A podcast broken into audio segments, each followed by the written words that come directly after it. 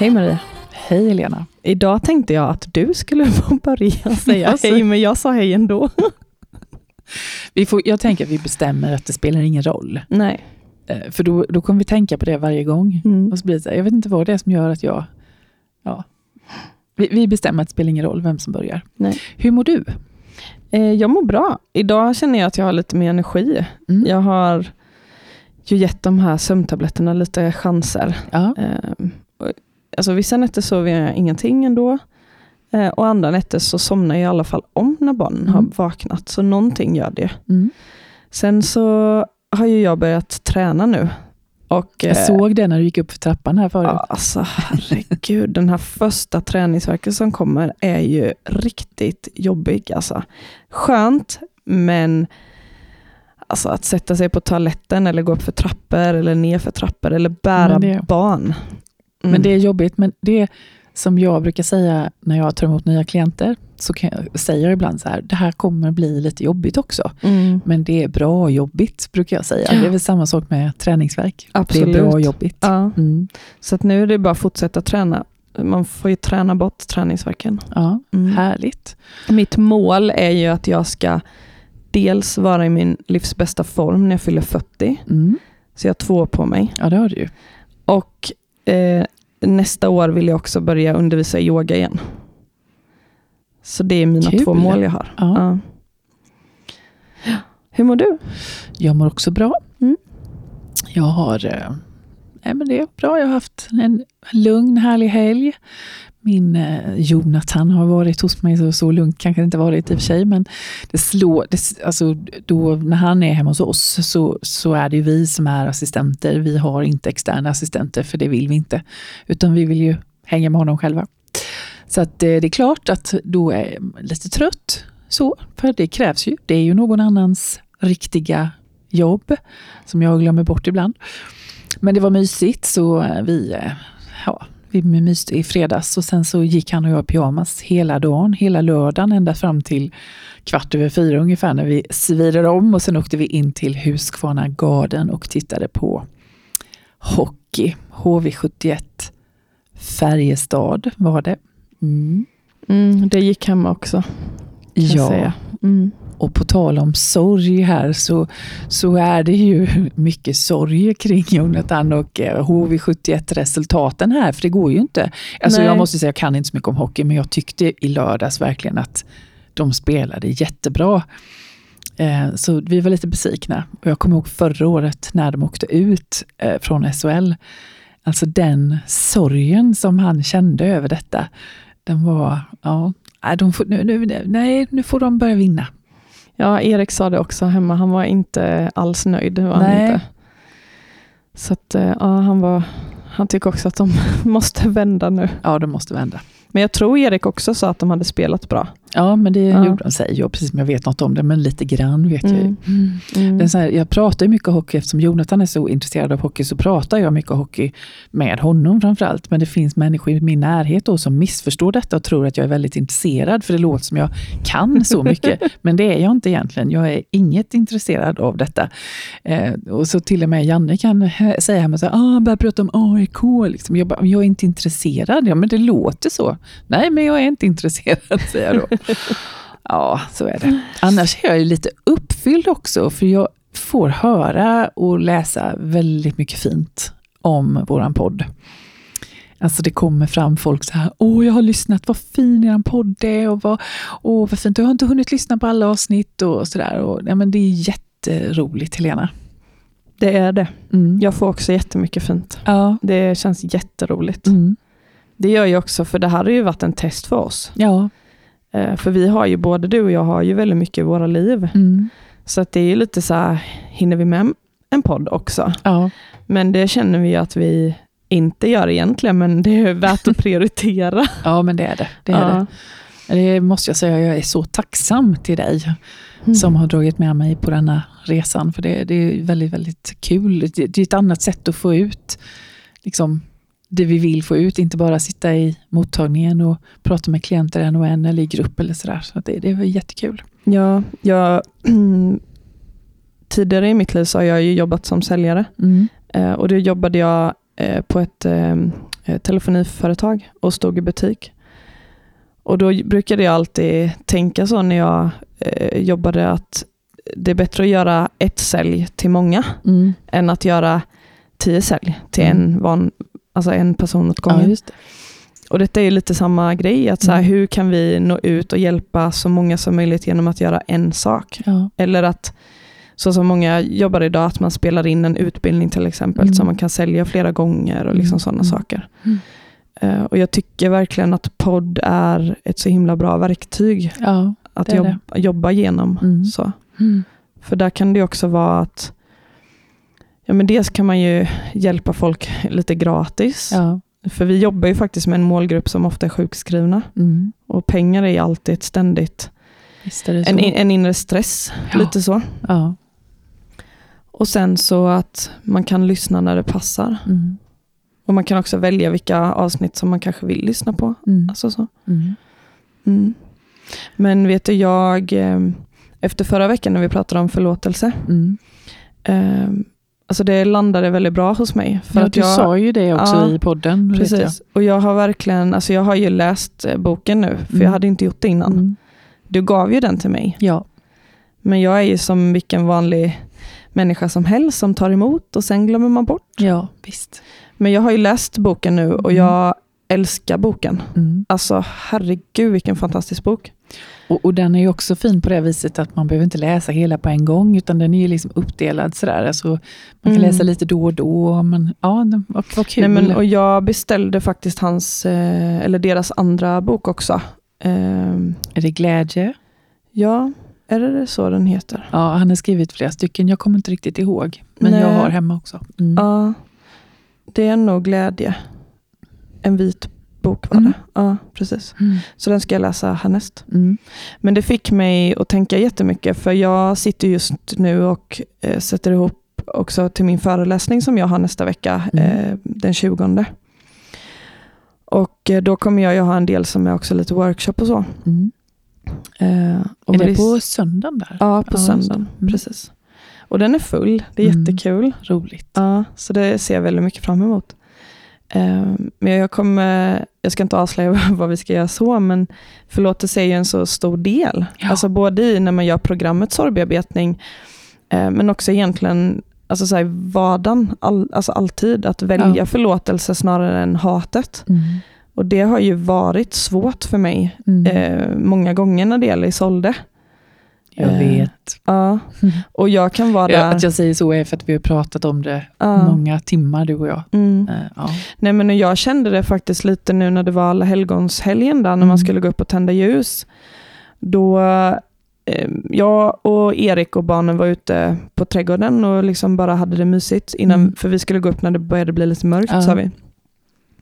Och innan vi hade fått gravsten till Solde så köpte jag en jättestor stjärna eh, i stål. Ja, stål. Eh, som var liksom lite rostig. Eh, och så hängde jag den på en vanlig krok. Alltså om man tänker Mm. att man har en krok till en lykta. Typ. Ja. Eh, och så klädde jag in den i olika grejer för att det skulle vara lite fint hos Mm. henne.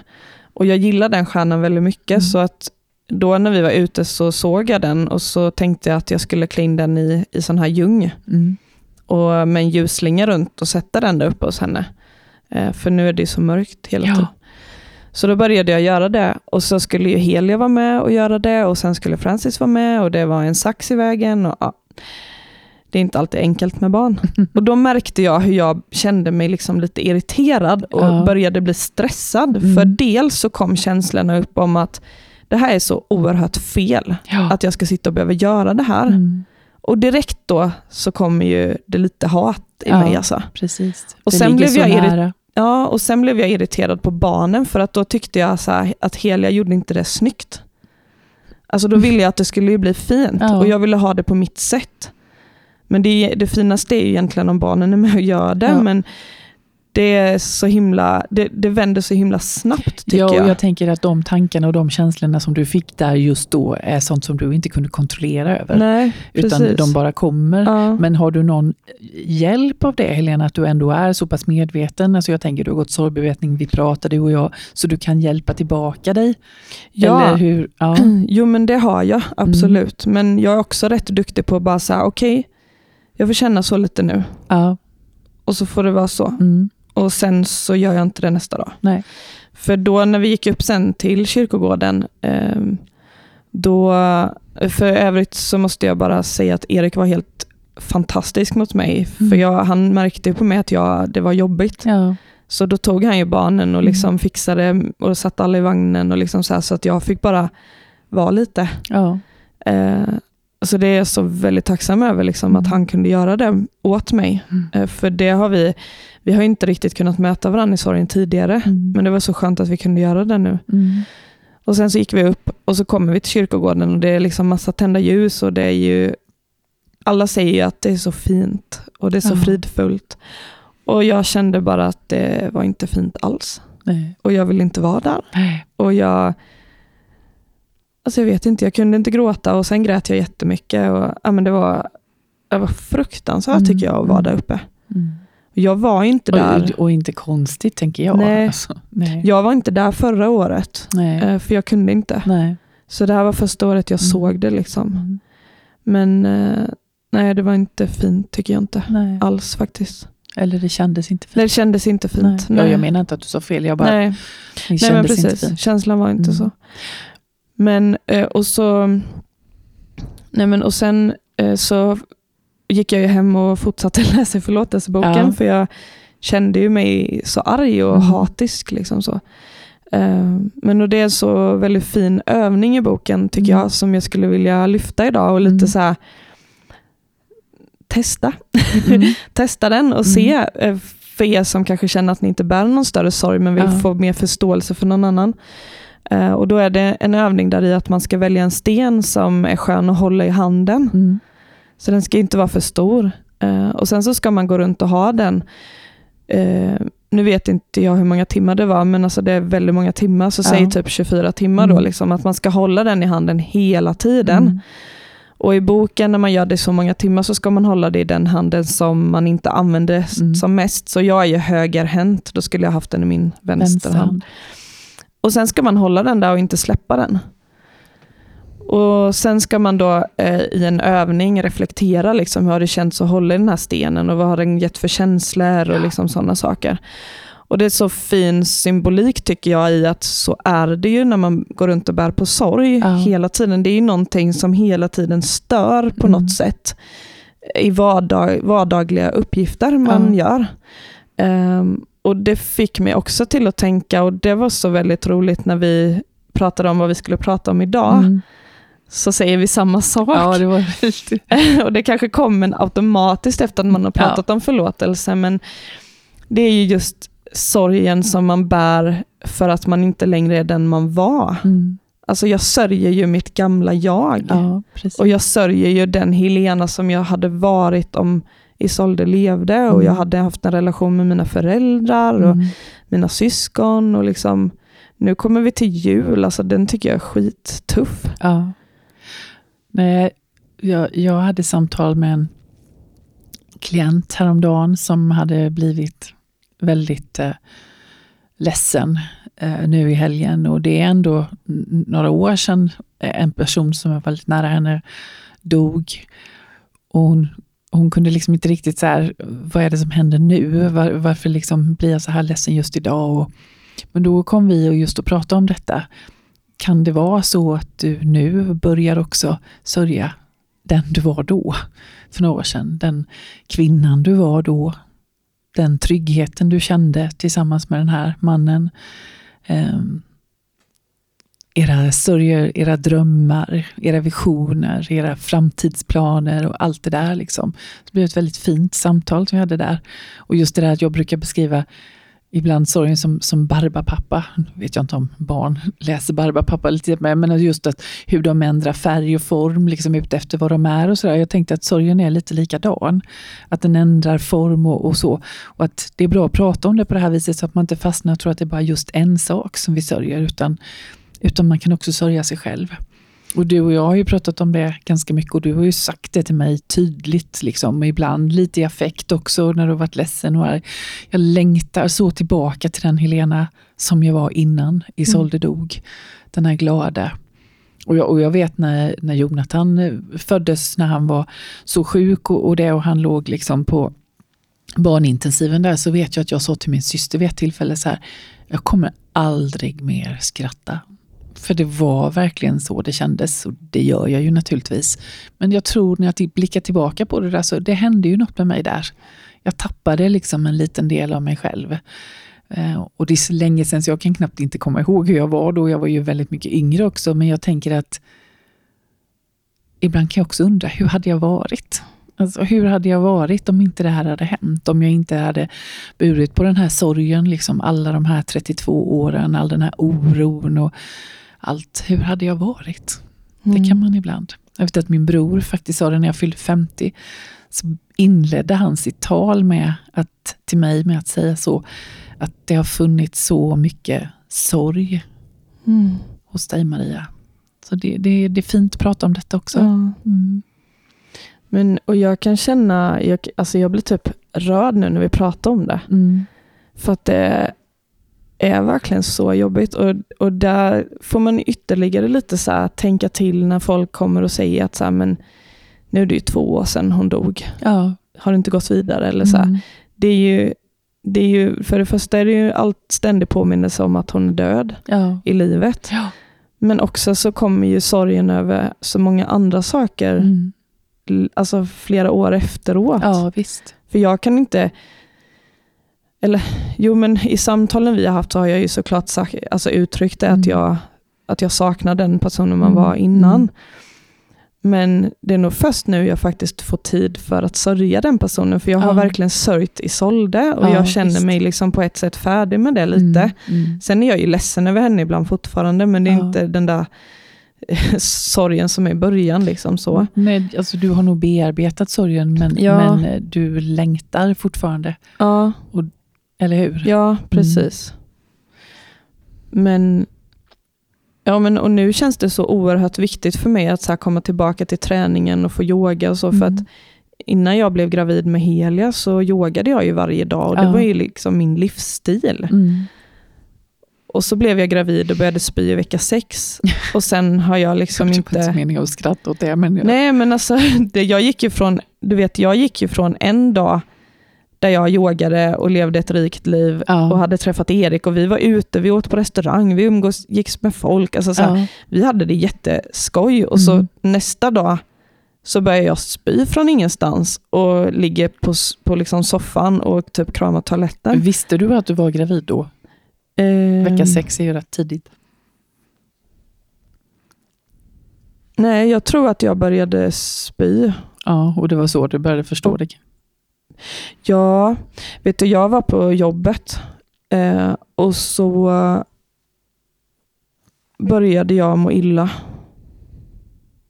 Och jag bara, gud det här är så konstigt. Och så säger min chef till mig, han bara, du kanske är gravid. Och jag bara, eh, nej. Mm. Och sen när han hade sagt det så började det så sjunka in i mig. Jag bara, men herregud vad är detta? Ja. Och då var jag ju det. Mm. Så det var så det började. Ja. Men eh, ja, nej, alltså jag var ju typ grön i ansiktet. Mm. Det var fruktansvärt. Så du kan också sörja Jag den tror tiden. att egentligen är det den personen jag sörjer. Mm. För att jag hade liksom redan jag sörjde nog redan när Isolde dog egentligen på ett sätt. För att vi, vi hade ju nedräkning när mm. Francis skulle födas. Ja. Och att det skulle vara sista graviditeten mm. och sen skulle det vara liksom ett och ett halvt år och sen skulle vi båda kunna jobba igen. Mm. Och Jag såg ju fram emot att inte vara gravid. Det var ju mitt första steg. Liksom, för att jag mm. mådde ju inte bra när jag var det.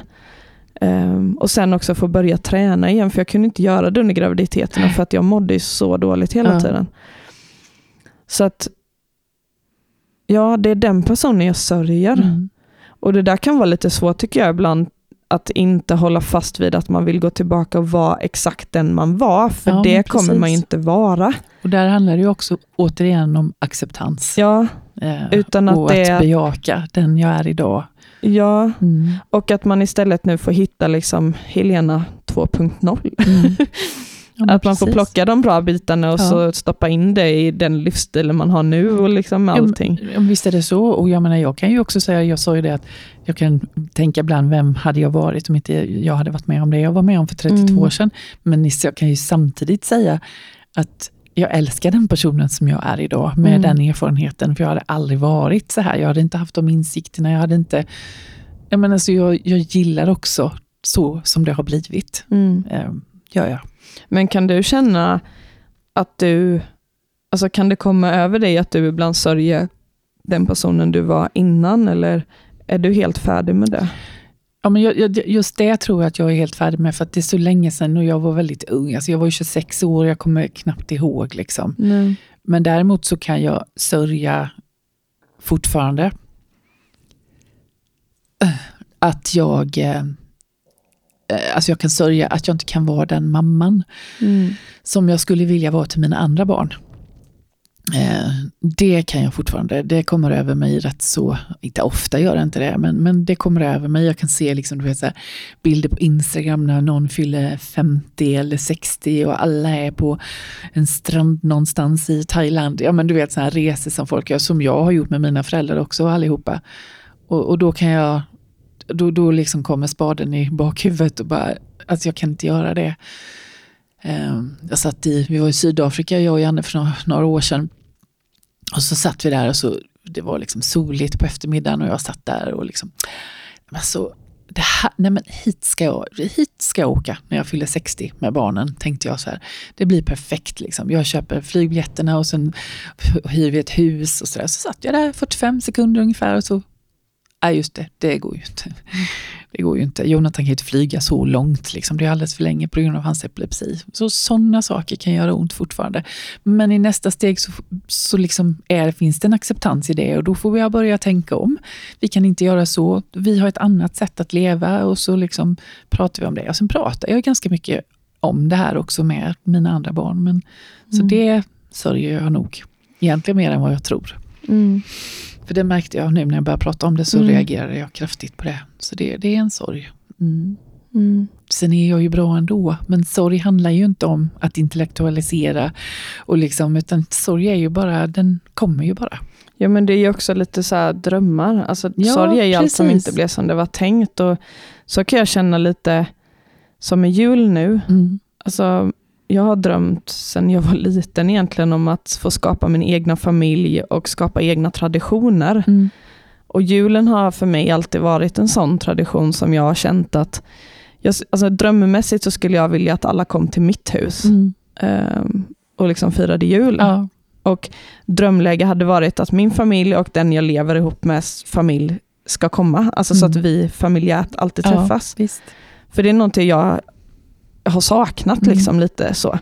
Alltså när vi var små så firade vi alltid jul först hos farmor och farfar och sen Mm. åkte vi till mormor och morfar och jag tyckte alltid det var så mysigt. Ja. Och sen så när de blev äldre och min mormor och morfar lever ju inte idag och så där så ändrades ju det. Mm. Och jag har, all, ja, jag har nog känt att jag, jag, jag har alltid varit sån som vill samla alla. Alla Mm. ska vara välkomna. Mm. Oavsett om det är familj eller inte. Ja. Alltså så. Men jag är så långt bort ifrån det nu. Mm. Och det gör så ont i mig. Det gör så himla ont i mig. Ja. Jag känner mig jättestressad över jul. Mm. Mm. Och Men där tänk, behöver ju du också jobba lite med acceptans mm, och, och hitta liksom ett sätt att göra det på ja, ändå. Mm. Men det är svårt också att acceptera något som man inte vill. Ja. Alltså förstår du? Jag fattar ju att det är så här det kommer vara nu. Eh, men, och jag har svårt att acceptera det. Och jag Mm. tänker typ så här, hur ska jag lösa det? Vet, jag har till och med tänkt, när jag läste den här boken Förlåtelse, eh, så har jag tänkt i mitt huvud att så här, om jag köper en sån bok och så skriver jag ett personligt brev till alla i min familj och så Mm. skickar jag hem det Mm. till dem innan jul och skriver Ja. att så här, jul, alltså julens tid är ändå förlåtelse. Så här. Ska Mm. vi inte bara liksom, för vi är ju alla människor. Ja, alltså, så här. men så vet jag det att det, kanske du gör. det kanske inte landar sådär jättebra. Nej. Jag vet Sen att kanske jag... inte det är det det handlar om, om det landar Nej. bra eller inte. Det kanske handlar om vad du gör, Mm, eller hur? ja. Ja. Det står så bra i den boken tycker jag att, att man ska se på att vi alla är människor och Mm. att ehm, så här, någon har sårat mig, men jag har också sårat någon. Alltså Mm. Så kommer det alltid vara. Att Mm. Även om man försöker göra sitt yttersta ja. Så kan man aldrig 100% säga att man aldrig kommer såra någon. Nej. Eller, eller, eller liksom sätta spår hos någon Absolut, annan. för det, vi vet ju inte hur det blir Nej, mottaget. nej men precis. Och Det det, beror också på- mycket vad man har haft för uppväxt tidigare. Och liksom Precis, sådär, vilken man, dag man har. Ja. Och det är så nyttigt att tänka så. Ja. Att vi alla är människor och att eh, om, ja, alltså om någon gör någonting mot mig så vet jag ju med säkerhet egentligen att Ja, jag ja. har väl gjort det mot någon annan eller kommer Mm, göra det. Men jag tycker ändå det är bra att det vi vill liksom dela med oss idag är just det Mm. att det finns så många olika lager Ja. i en sorg. Så sorgen över Isolde så finns det också en sorg över den du var. Mm. Och min sorg så finns det också sådana här sorger och sorg över att jag inte kan vara den mamman till mina andra barn som jag kanske hade drömt om. Jag lyssnade på Malin, en intervju med Malin Sävstam, jag tror det var Kristin Kaspersens podd. Mm. Eh, Nyfiken på heter den, som jag lyssnar på ibland. Eh, och hon intervjuade, eller hade ett samtal med Malin Sävstam och hon förlorade två barn och sin man i tsunamin. Eh, och, och, om nu Malin mot all förmodan skulle lyssna på det här så, så kan det bli lite felciterat, men jag tror att det ungefär Kristin frågade henne så här, men hur, liksom, hur kan du leva vidare? Hur orkar du leva vidare? Och hon sa någonting så här i stil med att ja, men det är så här, när man har förlorat ett barn så blir man aldrig mer detsamma, men man finns kvar. Mm. Mm. Det är ju verkligen så. Ja, Ja. så är det. Mm. Vi, alltså jag vet att vi sa det många gånger efter, alltså tätt in på efter att Isolde dog, att så här, hade vi inte haft våra andra barn så Mm. hade vi alltså inte fortsatt livet på något Nej. sätt. Att det var de som fick oss att Mm. fortsätta. Mm. Eh, och på ett sätt så tror jag att det är så. Ja. Eh, men på ett annat sätt så hoppas jag också att människor som inte har fler barn, som förlorat barn, ändå känner att Mm. de vill leva. Liksom Ja. så. Men eh, ja. Nej, men just att, vad ska vi säga, inspirera eller alltså människor också till att våga liksom luppa sin sorg Mm. lite så att Ja. man inte tror att allt det handlar om en sak utan att det kan också vara det här som jag inledningsvis liksom sa, just den här sorgen över den kvinna jag var, sorgen över den trygghet jag kände, Mm. sorgen över de drömmarna vi hade, att det är också ingår i det här sorgpaketet. Ehm, för jag tror att om vi kan hitta de här andra delarna, skärvorna i Mm. sorgen, så blir det också lite lättare. Ja, För då blir den inte bara så tyngd och tätt håll. Eller sådär. nej. Mm. nej, och det är bra att verkligen prata om det just eftersom att många ser ju inte de delarna utan då ser man bara att personen är död och så har det gått x antal Ja, år precis. och då ska det vara bra. Liksom. Ja. Mm. Men det är inte riktigt så det funkar. Nej. Nej. Mm. Jag tänkte på en annan sak som jag Mm. ville säga också när vi pratade om helgen som var. Jag sa ju det till dig, vi spelade in förra veckans avsnitt, så, så vi glömde då i podden att Ja, liksom prata om att det skulle vara allhelgonahelgen Mm. och, och sådär. Men eh, nu har ju du pratat lite om det. Det var inte, det var inte liksom något medvetet från vår sida att vi struntade i det. Vi bara blev helt upptagna av det här med förlåtelse. Sådär. Mm. Eh, Jag har ju jag har ingen tradition av att gå till eh, kyrkogården vid allhelgonahelgen, för mina föräldrar kommer inte härifrån, utan de kommer från Lappland och Norrbotten. Så liksom min mormor, morfar, farmor, farfar, alltså de, de ligger där. Mm. Så vi har liksom aldrig haft någon grav eller gravar att gå till. Så. Jag pratade faktiskt med mamma om det häromdagen också. Det har aldrig varit naturligt för oss att, att göra det. Eh, Nej, men Så. jag vet ju att många går liksom till ehm, Ja men för det finns ju sådana minneslunder typ. Ja, man kan precis. gå till och bara tända ett ljus om man vill. Och sen vet jag många jag, jag vet att det var några som sa att nej men vi har egentligen ingen att gå till här men vi går ändå upp och tänder ett ljus för att Ja. det är så fint. visst, och det Alltså kan ju, så. absolut. Men, eh, mm. Men det var ändå häftigt att vara där uppe. Alltså på Ja, det kyrkogården. är ju väldigt vackert. Ja. Alltså, inte fint. Ja, ja. Nej, nej men jag har aldrig sett något sånt innan för jag har Nej. liksom aldrig vistats där nej, tidigare. Nej, nej, Har jag inte. nej. Men eh, ja. Fint. Ah. Ska vi avsluta? Ja, jag tror det. Mm. Mm. Hur avslutar vi idag? Jag vet inte. Vi får tänka Vet du, jag kan läsa, som, jag kan sorgen läsa. som barbapappa. Jag tänkte på en sak som stod eh, så bra. Det blir lite förlåtelse idag också. Men, Mm. eh, Jag tror vi kommer komma tillbaka till det, alltid. Mer eller mindre. eh, de, de sammanfattar lite i boken här vad förlåtelse inte är. Mm. Förlåtelse är inte något enkelt, utan något som kräver hårt arbete och ständig bered, eh, beredvillighet. Förlåtelse är inte svaghet, det är något som kräver mod och styrka. Förlåtelsen ställer sig inte i vägen för rättvisan. Den skapar utrymme så att rättvisan kan drivas igenom ett rent syfte, befriat från vedergällning. Förlåtelse är inte glömska. För att kunna förlåta måste vi våga minnas det som gör ont. Förlåtelse är inget som går snabbt. Det kan krävas många varv i minnets och sorgens hjul innan man på allvar kan förlåta och bli fri. Vad fint. Mm. Tack. Tack själv.